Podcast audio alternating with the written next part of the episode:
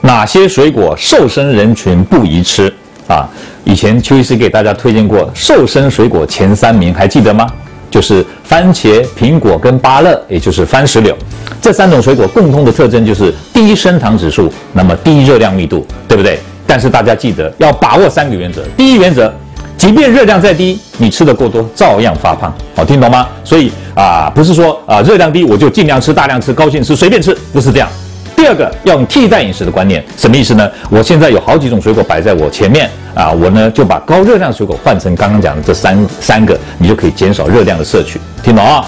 第三个呢？即便是高热量的水果，瘦身能不能吃？照样能吃，但是呢，你就少量浅尝即止。比如说，你吃火龙果，那我吃个两口，不要整个吃掉，对不对？那我吃啊，这个芒果也是一样，不要一下吃太多，控制热量，照样可以达到减肥的效果。各位朋友，如果你喜欢我们今天所讲的，请在下面按个赞。如果你对我们的内容感到兴趣，想要获得最新的讯息，请按订阅。下回见。